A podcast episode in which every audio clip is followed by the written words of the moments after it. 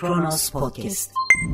Adli Tıp Kurumu raporuyla doğrulanmış, itiraf da edilmiş, intihar yoluyla ölüme sebebiyet vermiş bir tecavüzün zanlısının bir hafta tutuklu kaldıktan sonra kaçma şüphesi olmadığı gerekçesiyle tahliye edildiği ülke Türkiye. 27 Ağustos 2020 Perşembe tarihli yorum seçkisiyle Kronos Podcast yayınından merhaba.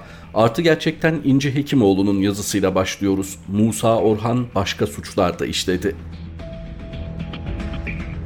İpe'ye tecavüz edip ölümüne yol açan uzman çavuş Musa Orhan bir hafta geçmeden tahliye edildi. Kaçma şüphesi olmaması ve rızaya dayalı ilişki gerekçesiyle.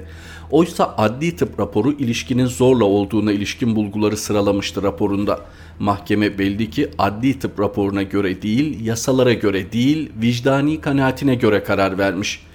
İpek'in intihar etmeden önceki mektubunda yazdıkları da mahkemenin vicdan sınırlarından içeri sızamamış. İpek sadece cinsel saldırıya uğramıyor. O mektupta çok önemli suçlar ve suç ortakları da anlatılıyor. 1. Ölümle tehdit. Nasıl valizlerini aldım kimse fark etmedi aklını başına al dedi. Ecelin benim elimden olmasın kalk giyin dedi. 2. Fiziksel şiddet. Ben ağladım, bana kendini diktirirsin dedi. Saçımı çekip yerden sürükledi. Kimse sana inanmaz dedi. Sahipsizsin dedi. 3. Tecavüz ve zorla alıkoyma suçuna yardım ve yataklık eden ikinci şahıs. Şimdi onun ev arkadaşı Ali. Onu Allah'a havale ediyorum. Bana bir şey demedi ve benle hiç konuşmadı. 4. Kadın satışı yapmak. Siirt petrol otobüsündeki çalışan Mehmet. Hatırladığıma göre ona Musa ortak ilişkiye girdiğimi kuzen dedim adama. Adamın telefonunda onunla iletişime geçtim ve Mehmet'e vardığımda kuzeni falan yoktu. İpek'in annesi otogarda birileri ona uzman çavuş beynin kendisini başka erkeklere sattığını ve buradan hemen gitmesi gerektiğini söylüyor. O da bunun üzerine kaçmaya başlıyor. 5. Zorla ilaç içirmek. Bana gebeli kapını suya koyup içirdi. 6. Seri tecavüz. Musa Orhan İpek'e başka kızlara da yaptım diyor. O kızların kimler olduğu, İpek'e yapılmak istendiği gibi satılıp satılmadığı sorgulanmadı. Soruşturma ve kovuşturma süreçlerinin eksikleri ortada. İddialar arasında fuhuşa zorlama da var. İpek mektubunda yazdıklarını ailesine de anlatıyor. İzmir'e vardığında ne Musa Orhan'ın karşılayacağını söylediği kuzene ulaşabiliyor ne de Musa Orhan'a. Belli ki bu olaylara tanık olmuş, bilgisi olan Mehmet adlı Siirt Petrol otobüs firması çalışanı İpek'e acıyıp 3 kişiye satıldığını ve kaçmasını söylüyor. Adli tıp raporu tecavüzü ve verilen ilacı doğruluyor ama başka da bir soruşturma yapılmıyor. Ne otobüs firması çalışanı Mehmet'in ifadesi alınıyor ne de Musa Orhan'ın ipeyi götürdüğü ev sahibinin. Musa Orhansa önce reddettiği alıkoyma ve tecavüz suçlarını adli tıp raporundan sonra kabul ediyor ve alkollüydüm savunması yapıyor. Ama buna rağmen tahliye ediliyor. Musa Orhan'ın bana bir şey olmaz sözleri doğrulanırken başka şiddet olayları yağmaya devam ediyordu. Bir tek günde hatta birkaç saatte gündeme düşen kadına yönelik şiddet haberlerine bakın. Van'da cinsel istismara uğrayan 16 yaşındaki çocuğun rızası var denilerek Assubay hakkında soruşturma başlatılmadı. Çorum'da dini nikahlı eşi R.A. tarafından vücudunun çeşitli yerlerinden bıçaklanan 3 çocuk annesi Gülten K. ağır yaralandı. Annesinin bıçaklandığını duyan 9 yaşındaki D.A. polislere siz siz olun kadınları koruyun dedi. Barış arkadaşım paylaşımı Antep'te 15 yaşındaki çocuğa tecavüz eden 36 yaşında evli ve 3 çocuk babası X sadece 12 gün tutuklu kaldıktan sonra serbest bırakıldı. Batman'da yolda yürüyen iki çocuk annesi 21 yaşındaki ET eski eşi tarafından sokak ortasında silahla vurularak öldürüldü. Antalya'da Sennur Ne fiziksel şiddetine maruz kaldığı Süleyman Tümbek'ten tehditleri nedeniyle defalarca şikayetçi oldu. Adam dün kadının kız kardeşi Şenay Ne'yi boynundan ve karnından bıçaklayıp kaçtı.'' Bu tabloyu görmezden gelerek İstanbul Sözleşmesi'ni uygulamak yerine kadük bırakmayı, asılsız iddialarla sözleşmenin iptal edilmesini isteyenler kadına karşı süren kıyımın baş sorumluları. Çünkü kıyım öyle iddia edildiği gibi bir sapığın, bir sarhoşun, bir psikopatın elinden çıkmıyor eril sistemin yargısından medyasına, güvenlik güçlerinden karar vericilerine kadar şiddete karşı aldıkları tutum ve izledikleri siyasetin yukarıdan aşağıya tüm kurumlara, toplumun tüm katmanlarına yayılması anaokulundan başlayarak ince ince işlenmesiyle oluyor. Bu politikanın günlük yaşama yansımasını Kadının İnsan Hakları Yeni Çözümler Derneği rakamlarla ortaya koydu. Derneğin İstanbul Sözleşmesi'nin tartışmaya açılması üzerine hazırladığı videoda kadına yönelik şiddet olaylarında resmi tablonun vahameti teşhir edilmiş. Türkiye'de her bin şiddet olayında faillerin 992'si cezasız kalıyor. 10 kadından 4'ü en az bir kez fiziksel ya da cinsel şiddete uğruyor ama şiddete uğrayanların yalnız %7'si polise bildiriyor. Polise akseden olayların ise %42'sinde ya işlem yapılmıyor ya da mağdur ve fail barıştırılıyor. Belki hep aynı şeyleri yazdığımız için sıkılanlar vardır ama iktidarlar savaş politikalarını, egemenlik konforunu ve toplumsal mühendisliklerini kadın üzerinden sürdürmeye devam ettikçe bize kalan da hiç bıkmadan tekrarlamak oluyor. Yazmak, anlatmak, protesto etmek, birlikte mücadele etmek gibi. İnci Hekimoğlu'nun satırlarıydı. Artı gerçekten sonraki adresimiz Agos. Yetvart Danzikyan, dişle tırnakla adalet aramak diyor. 26 Ağustos çarşamba sabahına şöyle bir haberle uyandık. Siirt'te 18 yaşındaki İpek Er'e tecavüz etmekle suçlanan uzman çavuş Musa Orhan tutuklandıktan tam bir hafta sonra tahliye edilmişti. Bu haber doğal olarak kamuoyunda büyük tepkiyle karşılandı. Çünkü Orhan ilk başta zaten serbest bırakılmış. İpek Er'in bir mektup bırakarak intihar etmesi ve 34 gün sonra hayatını kaybetmesi üzerine sosyal medyada başlatılan kampanyayla nasıl derler güç bela tutuklanmıştı. Bu olay çok açık biçimde siyasi bir nitelik taşımaktaydı.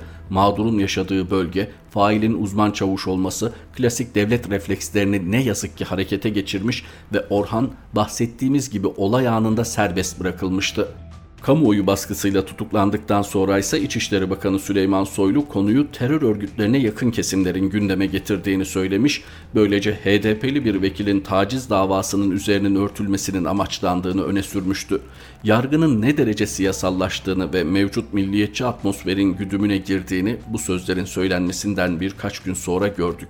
Çünkü Musa Orhan kaçma şüphesi olmadığı gerekçesiyle tahliye edildi. Bu durum kamuoyunda büyük tepkiyle karşılandı ama hangi kamuoyunda? Genel olarak hak savunucularından, kadın örgütlerinden ve demokratik muhalefetten bahsedebiliyoruz şimdilik ve bu tepkiler büyük oranda sosyal medyada dile getiriliyor.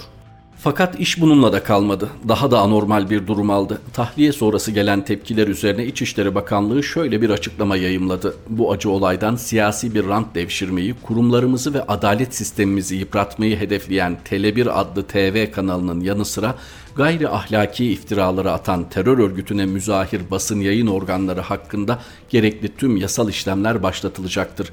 Yaşanan bu üzücü olaydan dolayı bakanlığımıza mensup polis memuru mesai arkadaşımızın da kardeşi olan merhumeye Allah'tan rahmet, kederli ailesine başsağlığı diliyoruz. Uzman çavuşun tahliye edilmesine itiraz edenler açık biçimde terör örgütüne müzahir yani yakın olmakla suçlanmakta, yasal işlemle tehdit edilmekteydi. Yargının siyasallaşmasına çok tanık olduk. Hele ki son yıllarda Osman Kavala, Selahattin Demirtaş, Ahmet Altan gibi isimlerin hapiste tutulması bunun en bariz örneğidir zaten. Ancak böyle bir vakada bu derece bir siyasallaşmayı görmüş müydük bilmiyorum. Muhtemelen o karanlık 90'lı yıllarda malum coğrafyada çok daha ağır ihlaller olmuştu ama 2020 yılında tecavüze uğramış ve hayatını kaybetmiş bir genç kızın üzerinden böylesi bir süreç yaşanması gerçekten çok ağır. Beri yandan buna benzer başka süreçler de gözümüzün önünde yaşanıyor. Gülistan Doku 5 Ocak'tan beri kayıp. Tunceli'deki arama çalışmaları sona erdirildi. Koca baraj arandı ama Doku'nun son kez birlikte görüldüğü kişilere dair yeterli bir soruşturma yapılmıyor. Israrla yapılmıyor. Bu çerçevede olayda adı geçen Zeynel Abakarov'un korunduğuna dair çok güçlü bir kanı mevcut. Abakarov'un üvey babasının polis olduğunu hatırlatalım. Hürmüz Diril, Şimuni Diril vakasında da çok benzer bir tablo mevcut. Şırnağın Beytüşşabab ilçesine bağlı Kovankaya köyünde yaşayan Keldani çiftten 11 Ocak'tan bu yana haber alınamıyordu. Haftalar sonra Şimuni Diril'in cesedi evinin yakınlarında bulundu. Ancak baba Hürmüz Diril hala kayıp. Diril ailesi aylardır neden etkili bir soruşturma yapılmadığını soruyor, konuyu gündemde tutmaya çalışıyor. Ancak bu talepler bir duvara çarpıp geri dönüyor. Rabia Naz vakasını da aynı çerçevede değerlendirebiliriz. 11 yaşındaki Rabia Naz 2018'de Giresun'un Eynesil ilçesinde hayli şüpheli biçimde hayatını kaybetmişti. Olayın intihar olduğu açıklandı ancak Naz'ın ailesi bu açıklamayı hiç dikkate almadı çünkü 11 yaşındaki Naz'ın ölüm şekli bu açıklamaya hiç uymuyordu. Yıllar süren hukuk mücadelesi ne yazık ki sonuçsuz kaldı ve dosya kapandı. Vakayı yakından takip eden bağımsız gazeteciler bu olayda da iktidara yakın birilerinin korunduğunu düşünüyor. Hatta düşünmekten de öte. Nadire Kadirova'yı da hatırlayalım. AKP İstanbul Milletvekili Şirin Ünal'ın evinde şüpheli şekilde ölü bulunmuştu. Ankara Emniyet Müdürlüğü olayın silahla intihar olduğunu açıklasa da yürütülen soruşturma sürecinde yaşanan gelişmeler olayın şüpheli olduğuna dair kanıları güçlendirdi. Bu dosyada kapatıldı. Geriye Kadirova'nın acılı ve adalet arayan ailesi kaldı. Bütün bu vakaları alt alta sıraladığımızda ortaya çok ama çok acı verici bir tablo çıkıyor. Yoruma da gerek kalmıyor. İşin doğrusu her şey açık seçik gözler önünde yapılıyor çünkü. Daha da acı olan bu herhalde. Agostan Yetvart Danzikya'nın yazısını aktardık. Cumhuriyet var sırada. Orhan Bursalı doğalgaz büyük kurtarıcı mı diye soruyor. Ne küçümserim ne abartırım. Bazı okurlar bir sen kaldın petrol üzerine yazmayan neden susuyorsun diye mesaj atıyor. Bilgi üzerinde toz dumanın, sis ve alacakaranlığın olduğu bir konuda yazmak kolay ve doğru değil. Önce anlamaya çalışacaksın. Sis dağıldı mı ki oturdun yazıyorsun diye sorabilirsiniz. Hayır ama bir başlangıç yapmak gerek. Öncelikle doğalgazın bulunması sevindiricidir. Hiç tartışmasız. Bu ülkenin malıdır. Refahına katkı sağlayacaktır. Kim bulursa bulsun. Bu açıklamadan sonra olaya girebiliriz. İki durum yaşadık, yaşıyoruz. İlki Cumhuriyet'in açıklamanın yapıldığı gün manşetten doğru olarak duyurduğu gibi Tuna Deltası'nda hükümetin Sakarya olarak anlamlı bir isim vermeyi tercih ettiği bölgede doğal gaz yatağına rastlanıldı. Herhalde sismik araştırmalardan elde edilen verilere de dayanarak 320 milyar metreküplük bir rezerv tahmini yapıldı. Bölgede yeni yataklar bulunur mu bilmiyoruz. Hükümetin epey makul ölçülerde tuttuğu rezerv üzerine daha sonra açık artırmaya çıkıldı adeta. Bazı petrol uzmanları 85 milyarlık bir varlıktan bahsetti. Neye ve hangi verilere dayanarak bunu ileri sürdü bilmiyoruz. Çünkü Uluslararası Enerji Ajansı Direktörü Fatih Birol'a bu soruyu soran olmadı. Fatih Birol'un elinde özel bilgiler mi var hükümette olmayan? Hükümete fazlasıyla şirin görünmek, destek çıkmak veya kendine bir yeni siyasi gelecek tasarladığı için mi veya Türkiye'nin kendine özgüvenini artırmak için mi bu açıklamayı yaptı bilmiyoruz. Hükümetin 50-60 milyar dolar açıklamasıyla Birol'un 85 milyar dolar açıklaması arasında büyük bir fark var. Öyle ki Cumhurbaşkanı bile inşallah yeni yataklar da buluruz ve yüksek miktarlara ulaşırız deme gereğini duydu. İkinci durum bu doğalgazda Türkiye artık eksen değiştirdi. Yani köşeyi döndü. Bundan sonra artık Türkiye küresel enerji oyuncusu oldu biçiminde hükümet cenahından özellikle Berat Albayrak'tan gelen yüksek gerilimli en üst düzeyden siyasi açıklamalar. Öyle ki Berat Bey 4-5 yıl sonrası için tüketiciye müjde vermeyi de ihmal etmiyor. Doğalgaz fiyatlarını tabii ki düşüreceğiz. Berat Bey o koltukta oturalı beri hiçbir zaman gerçeği görmeyi tercih etmemiş, bunun yerine gelecekte hayallerini sanki bugünkü olgularmış gibi bize satmayı tercih etmiştir. Müthiş bir hayal taciri. Berat Bey olmasa Amiral Battı'nın ekonomi üzerine millete sattığı ekonomi pembe dizileri de olmayacak ve sayfaları boş kalacak. Berat Bey'in ağzından bugüne kadar ekonomik kriz, işsizlik, pahalılık, zam, işten çıkarmalar ve benzeri üzerine tek laf duydunuz mu? Görevi ülkeye ve ekonomiye gaz vermek. Bu görevi doğrusu büyük bir başarıyla yerine getiriyor. Şimdi bu gazı doğal gaz üzerine çeşitlemeleriyle sürdürüyor. Ülkenin ekonominin buna ihtiyacı var. Reel ekonomi yerini hayal ekonomisine bırakmış durumda. İlginç olan doğal gazın büyük kurtarıcı olarak takdim edilmesi. Bu gaz Türkiye'nin dişinin kovuğuna yeter mi tartışmalı. Hele çalışın biraz daha yeni yataklar bulun. Şöyle 1 trilyon metreküp kesin rezervlere doğru yol alın. Ayrıca doğalgaz üzerine yapılan propagandanın büyüklüğünün ekonominin zorlukları ve krizlerinin büyüklüğüyle doğru orantılı olduğunu da anımsatırım. Doğalgaz mı kurtaracak bizi? Yoksa akıl, fikir, yenilik, ekonominin bilimsel yönetimi, ülke kaynaklarının çok akılcı, kılı kırk yararak kullanılması, saydamlık, liyakat, demokrasi ve ülke birliği mi?'' 18 yıldır geldikleri nokta derin krizdir. Bol bol akan paraları har vurup harman savurdukları, taşa toprağa ve yandaşlara gömdükleri Ağustos böceği zamanları geçince şimdi doğalgaz umut ve kurtarıcı oldu. Sanki tek çareleri gibi duruyor ortada. O kaynaklar doğru ve akılcı kullanılsaydı bulunan gaz şimdi Türkiye için çerez olurdu.'' Cumhuriyet'ten Orhan Bursalı'nın yazısıydı. Fehmi Koru'nun günlüğündeyiz şimdi de. Yükselen milliyetçilikle kötü gidişat arasındaki bağa dikkat çekiyor Fehmi Koru. Teşbihte hata olmaz. Kızıl Elma videosu bana çok şeyler düşündürdü. Başka yerlere çekilebileceğini bildiğim için ve niyetim kimseyi veya hiçbir kurumu gözden düşürmek olmadığından teşbihi farklı bir mekana oturtmam gerekiyor. Lütfen beni anlayışla karşılayın. Sesin normalden daha güzel çıktığı bir mekan düşünün. Orada okuduğunuz şarkıları işitenler sesinizi beğenmiş ve sizi alkışlıyor olsunlar. Siz de gaza gelip sahnelere çıkmayı, albüm yapmayı düşünmeye başlıyorsunuz. İlk denemenizde gülünç duruma düşersiniz. Sahneye çıkmak, albüm yapmak için özel bir mekanda güzel çıkan bir sese sahip olmak yetmez. Bunlar için çok daha ileri meziyetlere sahip olmak da gerekir. Gaza getirenler sizin dostunuz değildir. Onların dostunuz olmadığını ilk denemenizde en başta onların kahkahalarla gülmelerinden anlarsınız ama iş işten geçtikten sonra. İktidarın ekonominin en temel sorunlarının başında gelen cari açığı Karadeniz'de bulunduğu ilan edilen doğal gaz kaynağıyla kapatma iddiası bana bunu düşündürüyor. Ekonomiden biraz anlayanlar büyük müjde bütünüyle gerçek ve hayata hemen geçecek bir sonuç üretebilecek olsa bile oradan elde edilecek gelirin cari açığı kapatmaya yetmeyeceğini biliyorlar. Kaldı ki verilen müjdenin bütünüyle gerçek olmama ihtimali de var. Rezerv gerçek olsa bile erişilmesinde ve çıkartılmasında sorun yaşanabilir. Rezerv hesaplanandan az olabilir. Kaynağın kullanılabilir hale gelmesi beklenenden çok daha uzun bir süre alabilir. Ancak özel mekanda ses güzel çıktı ve takdir gördü ya, onun etkisiyle çok ileri iddialar birbiri ardına ifade ediliyor.